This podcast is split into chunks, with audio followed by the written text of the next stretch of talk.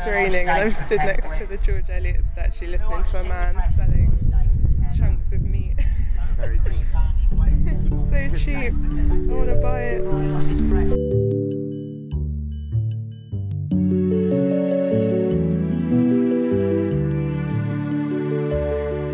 Hello, and welcome to Bonnets at Dawn, the show that explores the lives and works of women writers from the 18th, 19th, and 20th centuries. I'm your host, Hannah Chapman.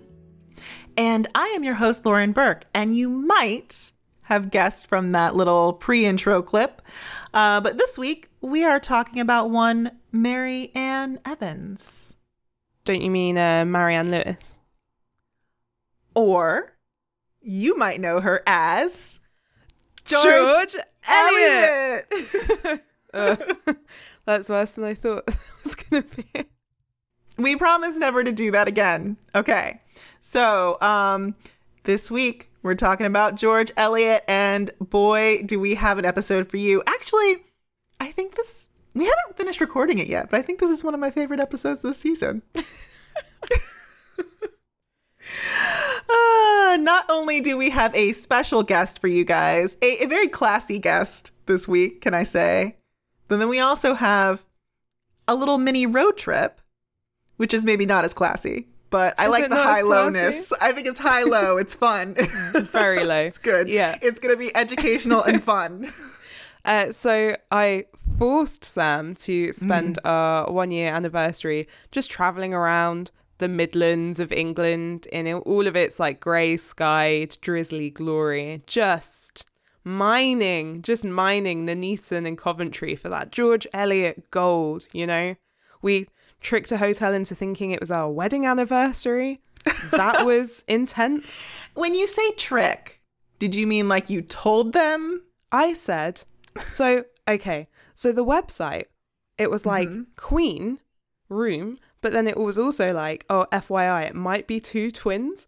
So I put in the I put in the note, I was just like, listen, it's our anniversary. I really, really don't want twin beds. And that's see, all I I that's all I wrote. Mm-hmm. I didn't specify my wedding anniversary. So we get anniversary? There. Yeah. We get there. Wow, I don't know. Is this included? There's like rose petals on the bed. there are love heart swans made out of towels. There's a chocolate plate that says happy anniversary with chocolate dipped strawberries and bonbons on it. There's a card, a handwritten card from the staff of the hotel wishing us a happy one year anniversary. wow. Anyway, so that was a lot great. of pressure for Sam. Um, so we went we went to the Midlands. We're getting ahead of ourselves. Lauren, have you read any George Eliot? Well, Hannah, I have this uh, really lovely, well worn copy of Middlemarch here. And it's got like dog eared pages and pen marks and just, it's all marked up and it's got little notes in it and everything. But uh, even though I've had it for 10 years, I have not read that book. And those are those are someone else's notes. I thought you were just like, I've just been making note. I've just been dog earing these been pages. I've just been pretending to read Middlemarch for 10 Just years. sitting on just sitting on the CTA, just Yeah. folding down the corners, just mm, just nodding. Mm, Everyone on the blue line thinks that I yeah. have read this book. That Um, bitch loves Middlemarch. She is always reading it. that book. every day. Um yeah, guys. Okay. So here's where you might revoke my bonnets at dawn card. I haven't really read any George Eliot. So I have only read Middlemarch. Okay. And I read it 10 years ago. Oh wow. And it was for university. I was like not keen. So I did this thing. Um I yeah, basically uh never read any of my assigned reading in the 5 years I was at university in both of my undergrad courses and my masters. I Wow. hated assigned reading so much. Um so I really wanted to avoid mid I mean Jane Eyre was assigned reading and I didn't read it. That's true. You only read it for this show. exactly. Uh, but I did read Middlemarch, and I think one of the things that really got me into it was that I was reading it, and then my housemates kept asking me like, "Oh, what is this book about?" And I actually found that when I was recapping it, it it was just like the most amazing soap opera. Like so much happens, and it's there are so like the characters are so big, and everyone is just gossiping about everyone, and it's oh, it's just juicy, right? And so that helped. That really helped. It's the thing, I feel like everyone's going to be like, we should do a read long. We're not doing a read long. It's too long. Mm-hmm. I've read it enough times. That one time, I loved it. I don't need to, I've never picked it up again. Not doing it again. Not on this show. That is, if you guys want to read it, you just go and do that. Read it on your own time. Or pretend to read it on the train like Lauren did. yeah. But I do want to say, George Eliot, well interesting. Oh my God. Yes. Agreed. So interesting. And uh, basically, the more research we've been doing, like for the show, uh, not just George Eliot, but also her partner, George Henry Lewes, they just come up all the time. Like, George Henry Lewes is the male equivalent of Harriet Beecher Stowe. He knew everyone. He comes up all the time. He's got an opinion on Austen. He was writing letters to Charlotte Bronte. Well, Hannah, I'm really glad that you brought up my favorite person in the world, Harriet Beecher Stowe, because it's been a minute, and like really a minute, since we had sort of one of our infamous HBS moments. We had one two weeks ago. Right, a minute. it's been a minute. This one, this one. I said this season, I was like, we're not going to do Harriet Beecher Stowe. And she just aggressively, like, pops into like almost every single episode. So, I mean, next year, guys, we're going to have to do Harriet Beecher Stowe. But, um, with regards to Eliot, so I may not be very well versed in Eliot's literature, but I am really obsessed with her friendship with HBS. So these two had a mutual friend, Annie Adams Fields. And you may remember her because she is actually the second cousin to Louisa May Alcott. And she was married to James, James T. T. Fields. what is your name for James T. Fields, Hannah? Do you remember? Fucking Fields. Yes. So you can look back on our Louisa May Alcott, I believe, the work episode and the pots of gold story and find out a little bit more about fucking Fields. But um, this is not this is not a Louisa May Alcott episode. So anyway, Or a Harriet Beecher Stowe episode. or a Harriet. Yeah, you're right. We got to get back to George. I will just say for now that George and Harriet were super mega famous. I didn't realize how famous Harriet was because in sort of like doing some reading around for this episode, I was like, George Eliot was super famous, and then Harriet Beecher Stowe was like actually even more famous. Oh. So I thought that that was really Harriet interesting. Beecher Stowe is more famous than George Eliot. At the time, she was like mega, mega famous. She was like doing a tour. And that's how Elizabeth Gaskell kind of like grabbed HBS because she came over for a tour um, after Uncle Tom's Cabin was like a hit over here. She was going around England. And Elizabeth Gaskell was like, hey, let's be pals. Come visit my house. But didn't want to be friends with George Eliot. She didn't want to be friends with George Eliot. Well, there are reasons we're going to talk about them this week why um, George Eliot wasn't really the most popular gal in school, but her literature very popular. Very popular. Personally, kind of like the odd lady out. Um, but Harriet actually just totally didn't give a shit about that. She reached out to George and they had this really adorable like friendship via letters. They never met in person, but I think they corresponded for 10 years. In the first letter too, I think it is uh Harriet does say um come to my house. Let's come to my house in Florida. Let's hang out for the summer. And they don't do it, but I, I wish they had. But anyway, I'm getting way ahead of myself. So we're going to talk about that next season because that deserves its entire episode. But today, we are just going to focus on George. How about that? Yeah. I've just been sat like, yeah, just just swinging my Harriet Beecher Stowe cocktail, just waiting for us to. I'm smashed. I mean, all of the Who's- shots. All Who's of our the guest? shots. Who's our guest? Dr. Ruth Livesey is a Victorianist that received her undergrad degree in English from a little place called Oxford University, which is very near and dear to my heart. Her master's and PhD work was in women's studies, and it's from Warwick University. She currently teaches at Royal Holloway University, London, and is involved in so many George Eliot projects and research. I just, yeah, well, I mean, she's going to tell you about it. So let's do that. So I think for me, the first time I remember reading George Eliot is probably Middlemarch. Um, and like most passionate Victorian novel lovers, I started with Jane Eyre. Like Jane Eyre was the beginning and end of everything for me for a really right. long time. And then Austen. And then, yeah, George Eliot definitely came a bit later. But I guess I probably read Middlemarch for the first time when I was about the age of Dorothea, so our kind of heroine of Middlemarch. And I was a very intense, kind of bookish, nerdy girl. That's mm-hmm. very not surprising given what I've ended up doing. um, and I think I just, I, I just identify with Dorothea in those days absolutely passionately. Um, and one of the things I put on the um, Middlemarch Read Along blog was how I've still got the same copy of Middlemarch that I've had since then, since the 90s. Mm. And I can tell from the underlinings in pen and the underlinings in pencil and different kind of squiggles what what really drew me to that book then when I was like 18, I guess 17, 18, something like that.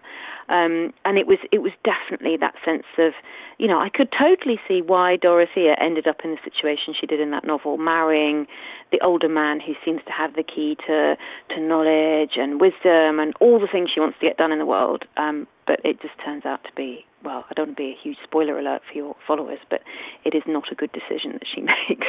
Right. um, so it was it was definitely it was reading Dorothea's story um, at first, but then as I came to study her and read her more, I just realised how much there was in her books. Um, and then as a literary scholar later on still, just realizing how clever she is with what a novel can do and how a novel can make people feel about the place they live. Is she the one for you then? She's maybe like your number one? She's my number one, yeah. Although I, I, I kind of hate making that choice because there are times when sure. I just want to go to Dickens. You know, there are times when, mm-hmm. you know, I know he's not a man for bonnets, but, you know, there are times when I just want to, to go to the darkness and the, the, the kind of the stark, kind of more black and white side of Dickens. Um, mm-hmm. But if I if I want to read slow, which is kind of unusual, I'm quite a, like a lot of voracious readers. I'm quite a quick reader, but Eliot sort of makes you slow down um, and mm-hmm. pushes you away from the book and takes you back into it. And it's it's you know more, almost physically a different kind of reading process. And and that's sometimes I, I need to slow down. I need to think a bit more. And, and she's she's good at that. And she's funny. People forget how funny she is. You know, she's she can be really funny too. Now, um, we know her as George Eliot, mm-hmm. but before she rose to fame, she was known by other names. So mm-hmm. we've got Marianne Evans mm-hmm. and Marianne Lewis, Lewis or mm-hmm. Lewis? Lewis, yeah. Mm-hmm. Can you tell me a little bit about those stages of life? Yeah, well, uh, interestingly, when Eliot was sort of asked by her then husband, I think, about whether she'd write her own autobiography, I think she said something to him like, "My life would be um, a great example only um, as a case of someone who was convinced they were going to be a failure." And the amazing fact that she wasn't a failure. That's what she was really haunted by, that, that for so much of her life she felt like a complete failure because, um, you know, for 29 years, the first three decades she was living um, in a, on the edge of a small town in the Midlands um, and and she just felt she wasn't going to get anywhere. Um, and it was only later in life that she took to publishing fiction. So, you know, she was nearly 40 when her first fiction appeared. Um, you know, we're going to have so many great artists who are dead by that time. But she was a, right. she was a writer long before that and a journalist. So, yeah, she was born Mary Ann Evans. Um, and she's the daughter of kind of lower middle class, upwardly mobile family. So her dad, Robert, huge figure in her life, uh, was the land agent of various very wealthy families, landed aristocrats and, and, and, big local landowners in the Midlands. So he came down to manage the estate for the Newdigate family, um, who still live at Arbury Hall, still in the family private hands, Viscount Daventry, descendant of that family extraordinary, still employing a land agent. Um, yeah. But that was Eliot's father's job. So his job took him all over the county into big stately homes, but mostly through the tradesperson entrance, as we call it now, and um, into the homes of poorer tenants, um, talking about repairing their homes, seeing that they were paying their rent. Um, so he was a busy man about the land and the countryside in, in the Midlands, in Warwickshire in particular. And it's sort of clear from some of Eliot's reminiscences that she probably was alongside him in the pony carriage, calling on all these people of different social backgrounds, um, you know, from the from the poor tenant cottage right up to the to the grand estate and the housekeeper's room that she might sit in there whilst her dad was doing business. So she had a, a really broad knowledge of the different bits of society in the Midlands and that place itself in those years was extraordinary.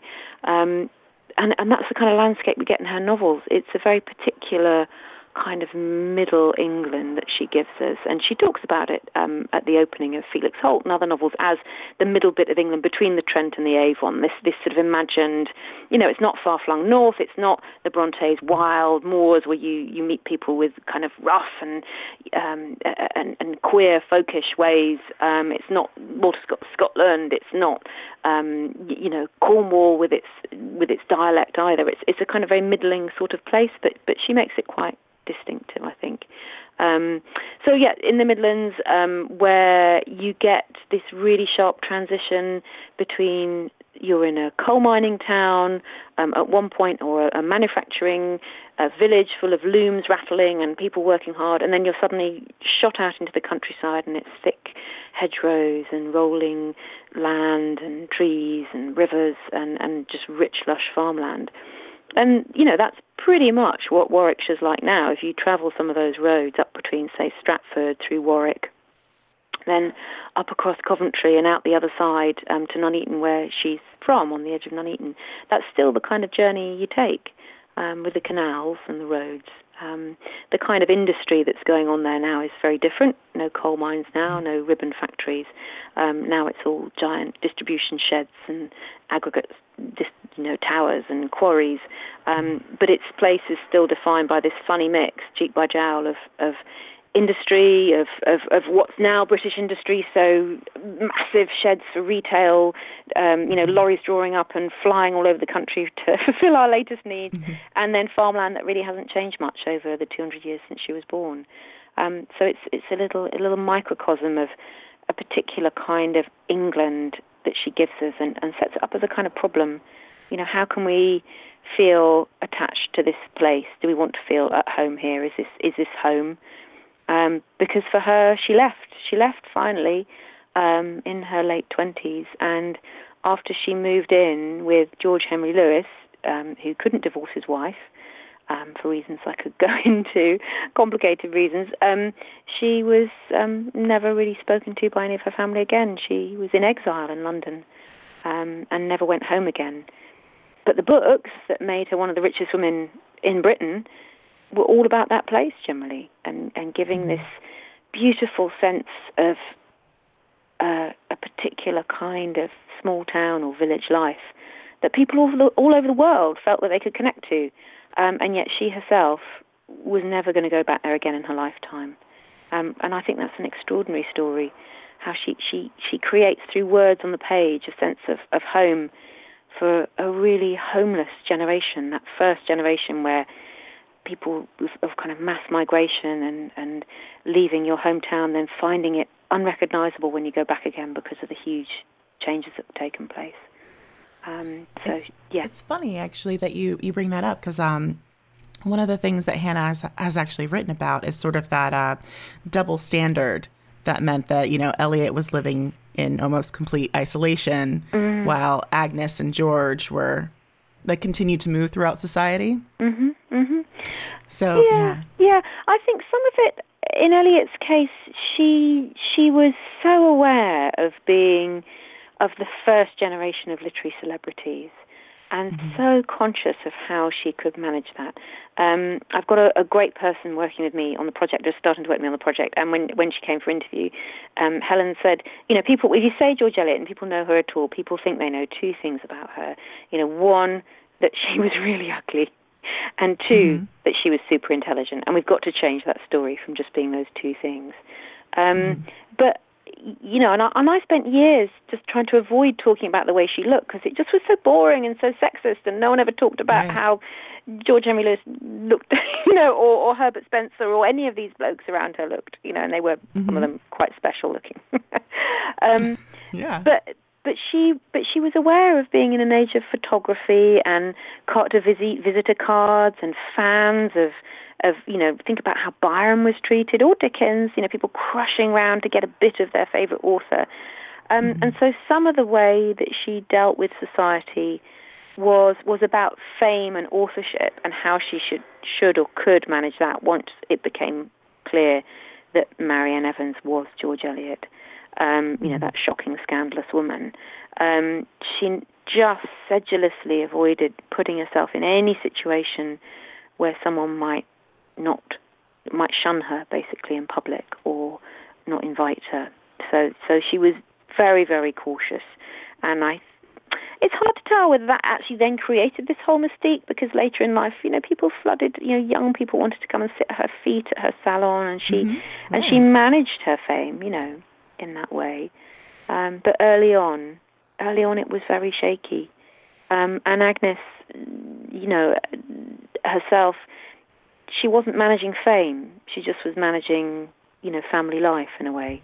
Mm-hmm. And I think that's a different situation from what Eliot found herself in. It's funny that the next question that I actually had for you on the sheet was um, Eliot was insanely successful during her own lifetime yeah. and ended up being incredibly wealthy. Yeah. And that's that's something we don't talk about on the show because yeah. um, quite often, or have the opportunity, because most of our authors are dead before they're right. able to achieve that. Really. Right. Um, but like, what impact uh, did that have on her career? Yeah, she she was really aware of money. I mean, there's been a great book written by um, a guy recently on George, just called George Eliot and Money, really tracking down her finances. She was very canny about her investments and and how she dealt with her money, and um, you know, between her and George Henry Lewes negotiating with publishers, and you know, there's a whole story around Romola and how much she was paid for it to be serialized in Cornhill, and didn't really make the money back for them, and um, because she was a huge investment, a huge draw by the 1860s. Yeah, and she was incredibly rich. You know, we, and um, you know, she wasn't alone of women making a good career from from writing, obviously, but but the amount she made was quite extraordinary by the standards of the day. Um, and she, it's it's interesting as you read how she writes about how she thinks about herself as a worker. And early on, when she's a bit of a jobbing journalist and, and starting to break through, she'll write about herself in her letters, yes, as if she is a, a kind of craftsperson or a labourer, um, you know, scraping away whatever her task is, and, and really sees the graft of writing because because that's you know when she was you know she was elbows out uh, journalist. You know, she talks about going to some maths lectures at Bedford College that she's desperate to learn a bit more maths, but that means she'll have to do without clean gloves and collars for a week or two to pay for the tickets. You know, she was a mm-hmm. like so many young people in their twenties in London, just really trying to get what she could out of the cultural life of the city with not much to rub by on. You know, she's like the kind of the endless intern with the occasional cash job in those years, I think. And I, so some of my favourite bits of Eliot's letters are actually from those years because they are really identifiable. You know, a lot of us can identify with that. Just hoping you're going to break through to the mainstream right. soon. But in the meantime, you're hanging around in bookshops and hoping someone's going to buy you a coffee. You know, it's kind of that that bit of life she was in. Um, and obviously, that's when she meets, you know, Lewes, and, and as well as having, you know, living in Chapman's house in the Strand, uh, John Chapman's house, and that huge potential menage a trois going to menage a quatre, and, and, and was she in a relationship with, with Chapman? You know, it's a rackety kind of existence where they're all experimenting with polyamorous relationships and, and, and what is marriage and, and what is sex mm-hmm. for, really. I think a lot of that is but reading between the lines. That's some of the big questions going on at that period of her life. Um, but once she settles down with Lewes, yeah, I, I think she's pretty canny about the, the financial side of things because she knew there was there was nothing else. You know, and who else was mm-hmm. going to swoop in and save her? Um, both she and Lewes suffered quite a bit from illnesses over the years, and, and so what security did she have other than the money she was making from her writing? Um, you know, she wasn't, she was beyond the pale, really, um, and I think it's hard to to remember that sometimes. Um, and so as she goes on and makes money, though, in the letters, she stops talking about herself as a as a kind of hard graft worker, and it really interests me that increasingly she'll she'll make a comparison between herself and a, and a manufacturer. Um, so as a sort of and she always turns to ribbon weaving, which of course is the big trade of her of Coventry and then Nuneaton. So the two places where she knew, um, you know, local factory owners um, like the Brays, her great friends. That's where their money was from. And quite often she'll make a yeah an analogy in some of her um, notes on forms in art, for example, on uh, between what she's doing and and producing material, literal material. There's one where she's very denigrating about the kind of um, decadent, or not quite by then decadent, but aesthetic writing of. Um, I think she's probably having a bit of a go at William Morris actually, um, and the whole idea of art for art's sake, um, and that's a bit toxic to her. And she compares it to turning out, you know, fashionable coloured ribbons that you know are poisonous, um, which was a bit of a thing at the time, a hot potato. Um, so she so she goes from thinking of herself as a, as a sort of labourer um, to, if you like, a, a manufacturer of, of goods that are supposed to improve people somehow, not just be art for art's sake. They need to have a bit of a purpose, a worth, and a value, and and that's how she, you know, justifies a lot of her work as as, as somehow being of use ethically, morally, maybe. Is there um, either like a letter or an anecdote, just something about her that you personally, is there something that you personally hang on to or really love? Yeah, I think the the image of Eliot that that I, I really hang on to is is from those early days. So it's not. Um, I could I could go everywhere in her writing to find favourite bits for writing, but for Eliot as a person and finding that that sort of disappearing moment when plain old Mary Ann Evans of Nuneaton is turning into George Eliot, but isn't George Eliot? It's her as a person, so much her as a person.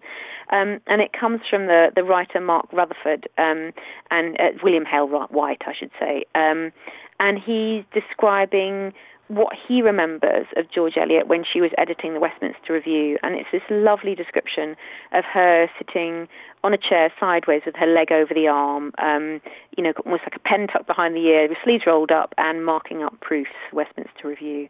And it's such a, I don't know, such a kind of casual image, a posture that we don't ever think of, you know, the Victorians in. Um, mm-hmm. And it's so far away from this idea of a kind of serious, sententious, moralizing George Eliot. You know, this is someone just trying to get with the big ideas of her day and being fascinated by the, by the, what it is to be a writer.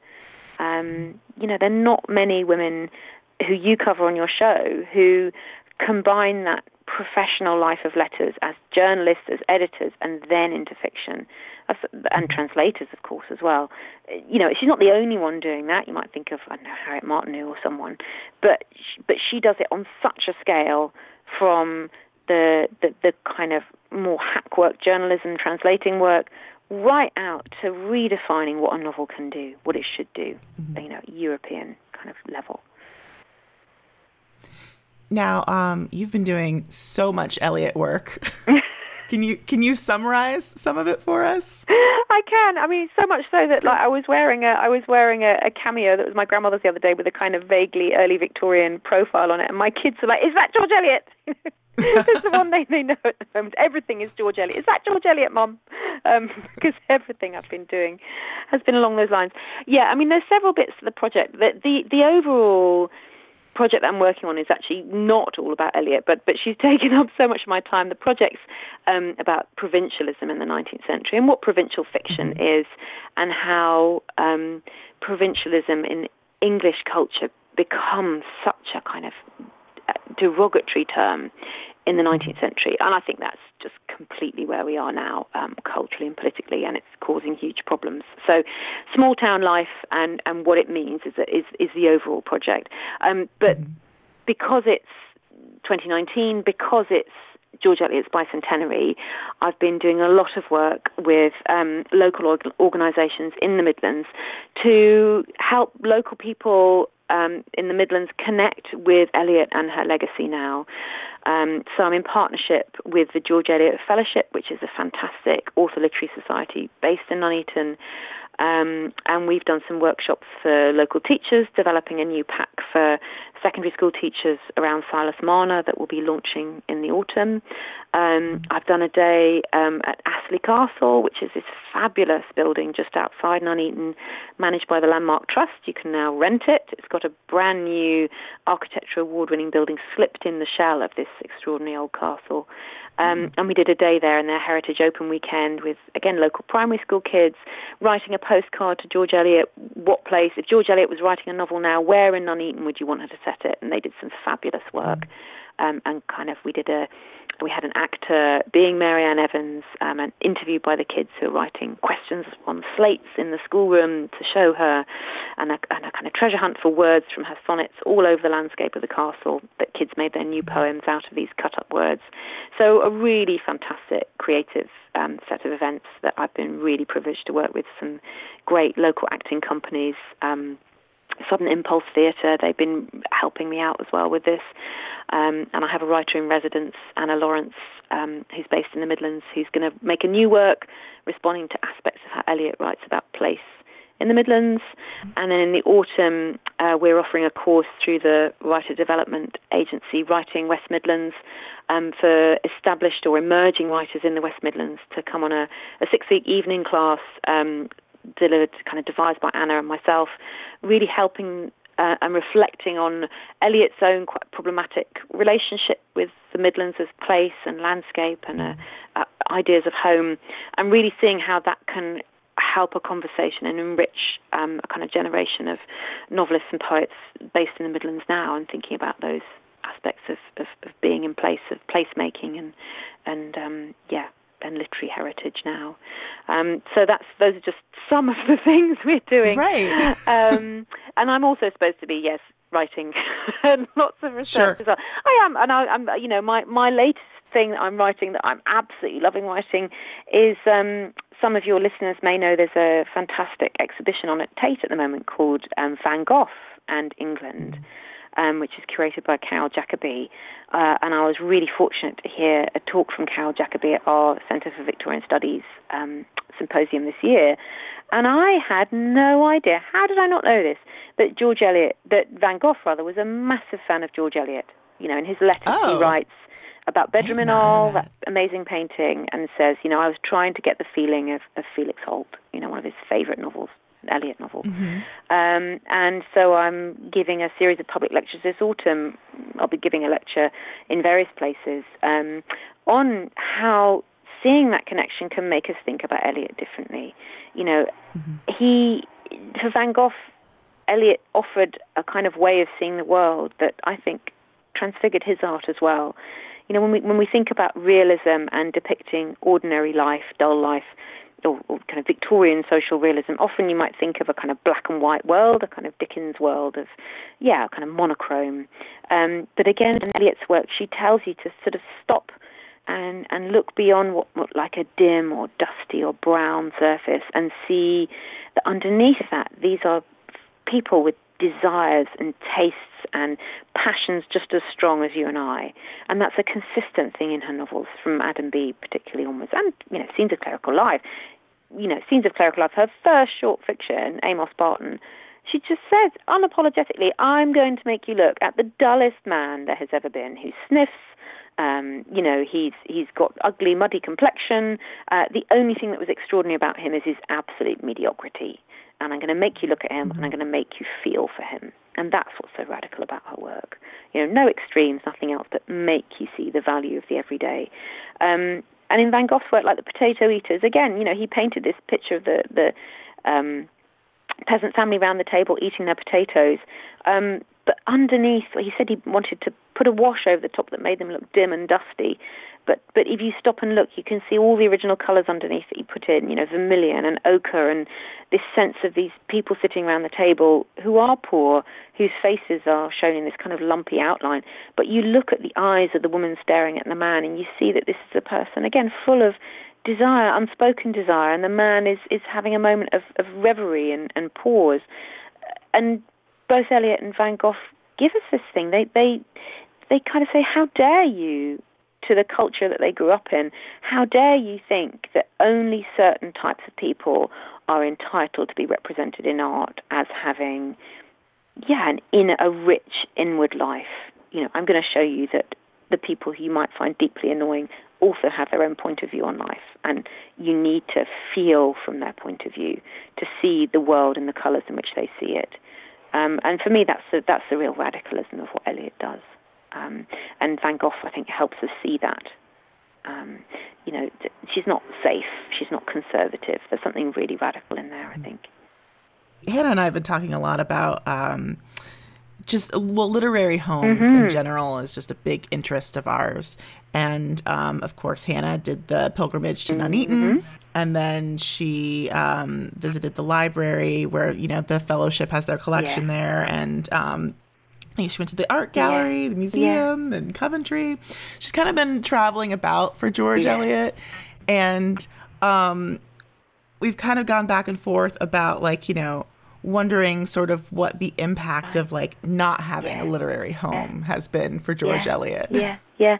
It's it's something I've been thinking about hugely as well. I mean, there are some really positive developments in that the George Eliot Fellowship um, are now being supported by Warwick County Council to produce a business case for the visitor centre they want to open at the back of her family home at Griff. Um, so it's going to be Okay. complicated, but they have now been established as a separate charity and they're fundraising to open a centre. Basically, I've photographed it so many times. It's a beautiful little old outhouse, but it's surrounded by dumpsters. Basically, I have lots of pictures of dumpsters Mm. Oh, because no. that's the site they want to use. It's the back of what is the, the hotel and pub at Griff. Um, uh, but hopefully that might take off. And I say the support of the council has been really timely and they're going to get some professional um, consultancy support on that now, which has been a fantastic thing to help Okay. kind of have any kind of involvement with getting them to forward. But you're right, it's this extraordinary thing. She, I can't think of another 19th century writer in Britain of her stature who does not have a- an author home. You know, the Gaskell House has been doing tremendous things, and it's that's probably one of the newest. We've got Thomas Hardy in Dorchester. You, you know, you've probably been to them more, more than I have. Um, but you know, Bronte Parsonage. What have we got? We've got Scott's House. Got several Dickens House museums. Um, Yeah, oh, yeah. You know, wherever he seemed to have touched a toe, we've got some kind of connections bringing up um, in heritage and tourism. Um, so it's a real issue that Eliot doesn't have a have an author home. I mean, for me, th- there are two sides to it. So one is really practically, it means it's really hard for organisations like the Fellowship to tell the story, because even you guys are having to go all over the place to find what you want to find. Um, so that's Right. so that's really sad, and it and it creates a challenge, and it will be great from that point of view to have a site for George Eliot to bring some things together and to do some teaching and and deliver a kind of you know George Eliot experience, whatever that might be. you know, watch this space. Um, but on the other hand, there's something bizarrely sort of fitting about it because, as I say, she she left that home, and so much of her writing is about never really being able to go back or capture that place because it's always changing. Um, so you might remember in, in Silas Marner, and there's this extraordinary moment towards the end where many years later, after he's left the manufacturing town where he was part of the religious community and he's been sort of shunned and, and, and leaves to go to Raveloe, eventually when Eppie's grown up, they go back to the town to try and kind of clear his name or resolve what was going on with William Dane and, and how he was betrayed. And he goes back trying to find Lantern Yard, um, but he can't even find Lantern Yard. You know, he, he maybe recognises one building and goes in and asks, and the guy in the shop has no recollection of there there being a Lantern Yard. You know, never mind the factory or the place of worship or William Dane. It's all gone. You know, you can't go back to a place, um, and that's this incredibly powerful message from Eliot about what it is to write in an age of really rapid change and industrialization. Um, what, but what you do have, I suppose, and you kind of get in Silas Marner, is that you can you can attach to a new place, or you can find a way to preserve your memories through writing or talking about them. So you can you can keep an experience, but you, but you can't ever go back to the place. Um, so I think she herself is, is really interested in these ideas of, of um, homelessness and finding a home for your feelings. Um, and as I say, she herself just knew she could never go back. And more problematically, and you know, I always joke with the chair of the George Eliot Fellowship, John Burton, about this. You know, what they're going to do with these words. In her letters, she wrote after she'd left, she said, "You know, I would rather kill myself. I'd rather take charcoal Right. and kill myself than go back there with, you know, with those small-minded bigots." Um, Mm-hmm. And that's, you know, that's a difficult thing. You're not going to put that on the wall of a visitor centre. Right, right. Bit tough. Um, and that's kind of that doubleness um, that we see in lots of stories of small town provincial life. Uh, You know, the 19th century offers it, and it's and it's a story of, you know, so much fiction across into the 20th century. You know, you the story is often about leaving home, leaving the small place because you feel walled in or suffocated, um, and trying to, uh, you know, fly, taking flight, if you like, from that from that life, but at the same time that weird sense that that's where your identity is, you know, whether it's a national identity or a regional identity or just who you are, that's the thing you take with you somehow. Um, yeah, and, and small town life, you know, is, is just, it's a really hot topic now for so many people for lots of reasons. And I think Eliot can offer us lots of ways into that. now, um, where would you suggest our listeners start if they want to look for biographies in particular Yeah. for Eliot? Definitely. Well, I mean, I have to say the one I recommend um, for general readers all the time is Kathryn Hughes's biography of George Eliot. Um, it's, I think, what Kathryn manages in that biography really brilliantly is capturing a sense of of Mar- Mary Ann Evans, you know, the person, um, and her, you know, extraordinarily sort of passionate life full of achievements. And and so so in, in a sense, what you get in that is a, is a more emotional biography, and some of that involves some more inference than the than the kind of rock solid intellectual histories that you get. So if I'm if I'm writing an academic article, I want to be absolutely rock solid about dates and continuities and sources. I'll go to Gordon Haight.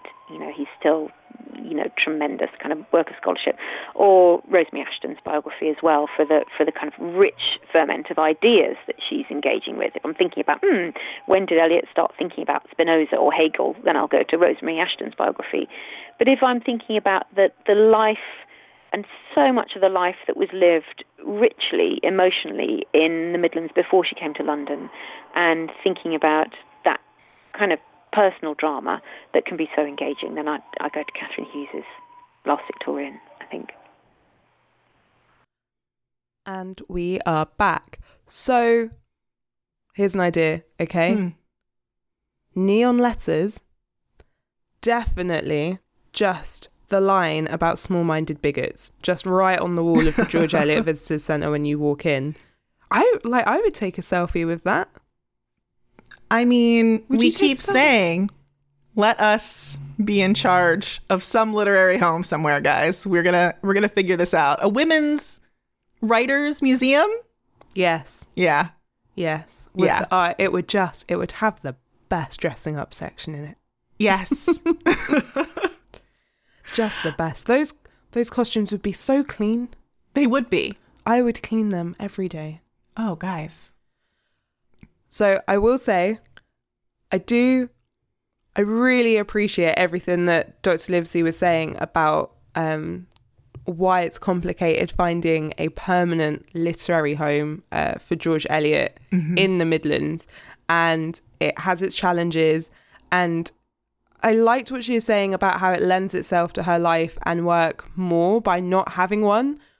And I loved trundling around in the rain looking for the statue and visiting the archives, uh, like there in the public library in the Nuneaton, and then going to the museum, and then going over to another town, to Coventry, to see the piano and the exhibition that are in the uh, museum and art gallery there. But if I didn't have Sam driving me to those places, like how would that have happened? Yeah. like I don't drive and so on public transport am I going to like travel to another city and not just one city but then 2 other mm-hmm. cities and then go all across them like looking for all of these different things mm-hmm. and I know that like the fear is that she didn't like her relationship with the area is problematic and like it maybe feels like you're looking locking her down there but I think like the danger or maybe even like the current situation is that we're keeping her provincial mm-hmm. and locking her into the Midlands because you can only really access her if you're there already Right. or if you're a local. Like because she's not accessible in the same way that Austen or the Brontes or Gaskell like people go on like trips like you have to really want to go if you're not in the local area. Yeah. And, like, you've got to be like a really diehard or have a podcast. Yeah, or like accidentally, yeah. you know, like and that it's sad. I think it's really sad. So I put together a little montage of Sam and Hannah just running around looking for George Eliot, trying to find her, trying to make sense of her. I learned a lot, I have to say, and I laughed too. So thanks, Good.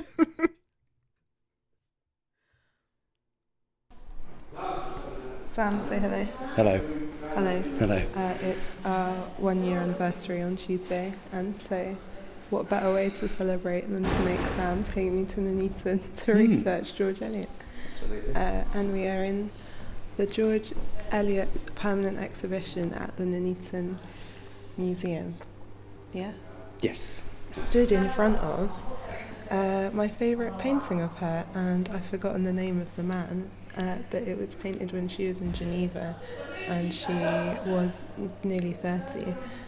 But it's kind of agreed that this is a very like prettified version of her. I reckon she looks banging. You put this one up the other day, didn't you? Yeah. She's saying this was your favourite. Would you um Yes. tap that? Yeah, yeah. Oh, Of course. okay. So you come out of the room with the display cabinets into what feels like a replica of a Victorian parlour, and in the corner there's like a fake fireplace, and sitting there are scary, scary waxwork models of George Eliot and Player. George Henry Lewes. And who's the third dude? John Cross. John Cross.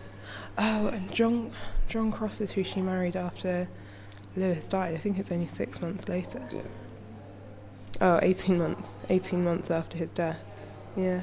And then they went to Venice and he jumped into the canal. Why are you laughing? Why? And an attempt at, an uh, attempt at suicide. Because like he didn't a- want to. We don't know. We don't oh, know right. why. Okay, I thought you It's meant. You thought I meant it was a funny joke? You are going to get hate mail in the Facebook group. Oh. That's very sad. That's very sad. Little table. Oh, that was made for her by Elma Stuart. Oh, Elma. Is Elma a woman's name? E L M A A. Because that would mean. This is making me think of in Pride and Prejudice when uh, uh, Georgiana Darcy has designed a table, and Lauren and I were like, what does that mean? But then this is a table Mm. made by um, Elma, but Elma could be a man. I don't know why it's more likely think it I think Elmer's a pretty man. So this, oh, so this is a recreation of her drawing room at the Priory.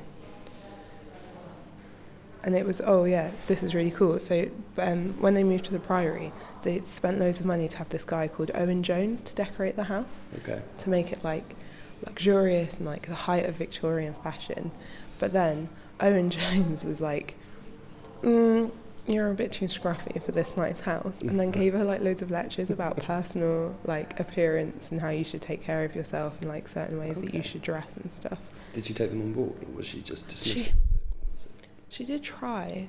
She did try, but Not that she, I'm not saying she needed to. I'm just mean. she was really self-conscious about her appearance. I think That's Henry what I was James described her as being like hideously grotesque or Oh. magnificently grotesque, something something really mean um, people like people loved her Yeah. but people just talk so much about how they were repulsed by her Yeah. physical appearance and i think maybe owen jones was like getting at that a little bit but she took to wearing like a cap or like a lace veil and you can see one in this cabinet over here so she'd wear these like I think it's a mantilla, maybe. Yeah, look a lace mantilla. So that belonged to her, and she would have she would wear it as a lace um, over over her hair. maybe to like soften her appearance. But I think if anything, it was just. I've like, not seen anything like that before. Is that quite unique? I think Queen Victoria wore them. Oh, okay. Yeah. Yeah, it looks regal. Oh, it says that a bell has been removed for becoming George, and I like to think that that is like a ritual they're doing to turn uh, some a modern day person into George Eliot. Maybe me. Maybe that's why I've been compelled to come here. Oh look, a cast of her hand. This After marble she died. after.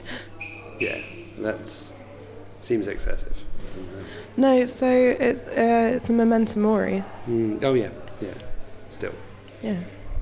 just it is something doesn't mean that I can't be freaked out by it. It forms part of the Victorian tradition of remembering the dead through artwork, jewellery, and photography. Actually. Mm-hmm. If I die, don't take a cast of my hand. No, it's not a hand I'm going to take a cast of, mate.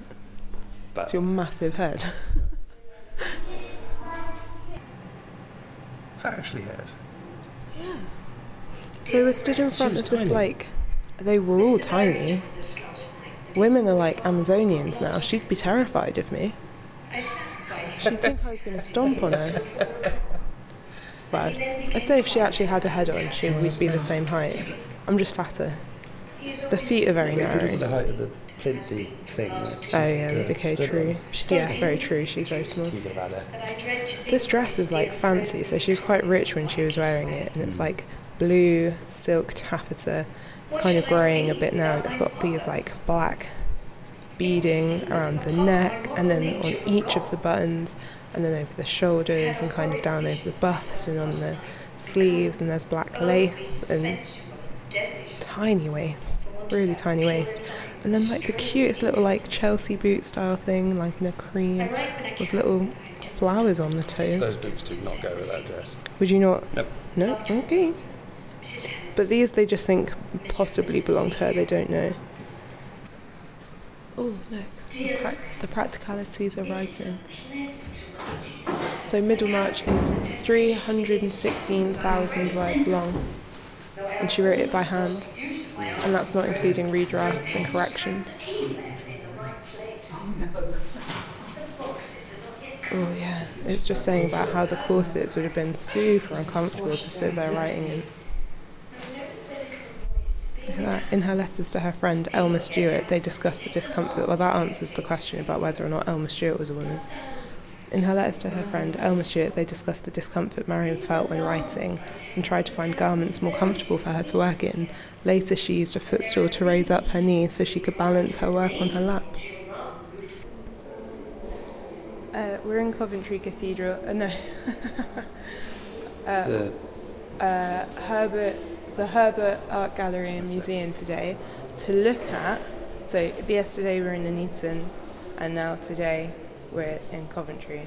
Uh, and uh, at the Herbert, we're in Coventry today. yes. We're in Coventry at the Herbert Art Gallery, also museum. Yep. Looking at, got there, George Eliot's life, which is like five things on like a display, but it's her actual writing desk. Number four, her writing desk. Please do not touch, and it's tiny. It's so small, and it's got loads of drawers to keep secrets in. There's um, eight, uh, 16, 20, uh, 21 drawers, and they they're all lockable, and like a little slanty thing. I just this is why I don't get enough written because I don't have this writing desk. And then also on top of that, there's this little writing cabinet, which I think maybe is like a travel writing desk or like a filofax. It's got little boxes that you can put your letters in. But then what's really cute, and one of the front bits is kind of flapping open, and there's um like a little calendar, so you can like swap out the numbers and the months so that you can say like what year it is. So they've got like her nightcap and her gloves and her sewing box. I actually have a sewing box a bit like that. It so the sewing box is dark wood with mother of pearl inlays of like birds and flowers with blue velvet inside and um, little compartments like full of thread. And also, there's a tray cloth which looks like something that you would find in a church, but isn't. Uh, I don't really, I don't know what a tray cloth is.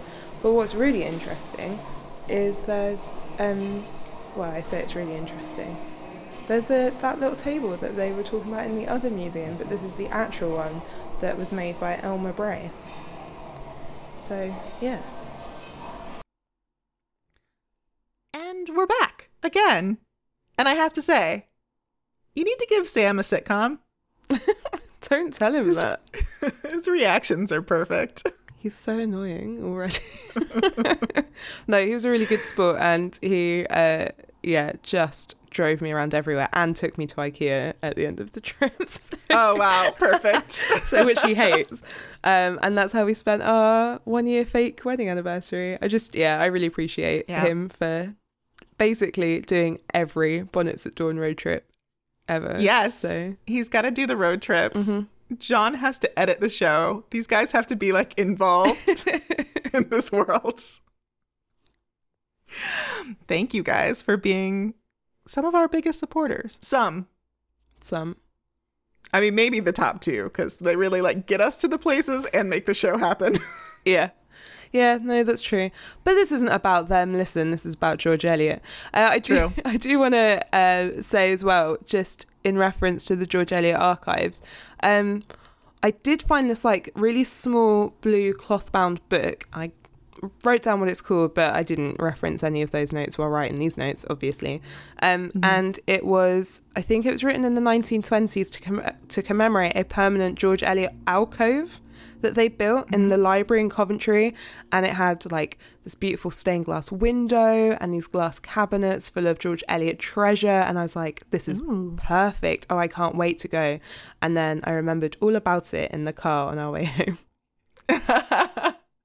So if any of this has piqued your interest and you're in the market for like a juicy, salacious, gossipy George Eliot biography, then I heartily recommend Brenda Maddox's George Eliot in Love, which I devoured before we left on this trip. It's um it's a really human look at George Eliot. I think it doesn't focus on her writing as much as it focuses on uh, George Eliot as a woman and then the relationships that changed her life in so many ways. So her relationship with her father and her relationship with her brother, and then some of the people that Ruth mentioned in the interview. So um, there's like Chapman and you know love Chapman obviously, Obviously. um, and you know those other guys, both Those husbands. Yeah, Yeah, both husbands. Both Both, husbands. husbands. just there was you know and some there's some yeah really good stuff. There's some older guys in there. It's interesting. Her life is fascinating.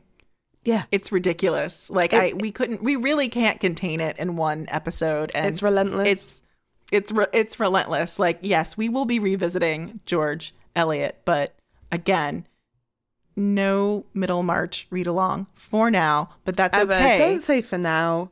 Manage the Well- expectations. We're not doing it. Well, I will say Ruth has been doing a Middlemarch read along.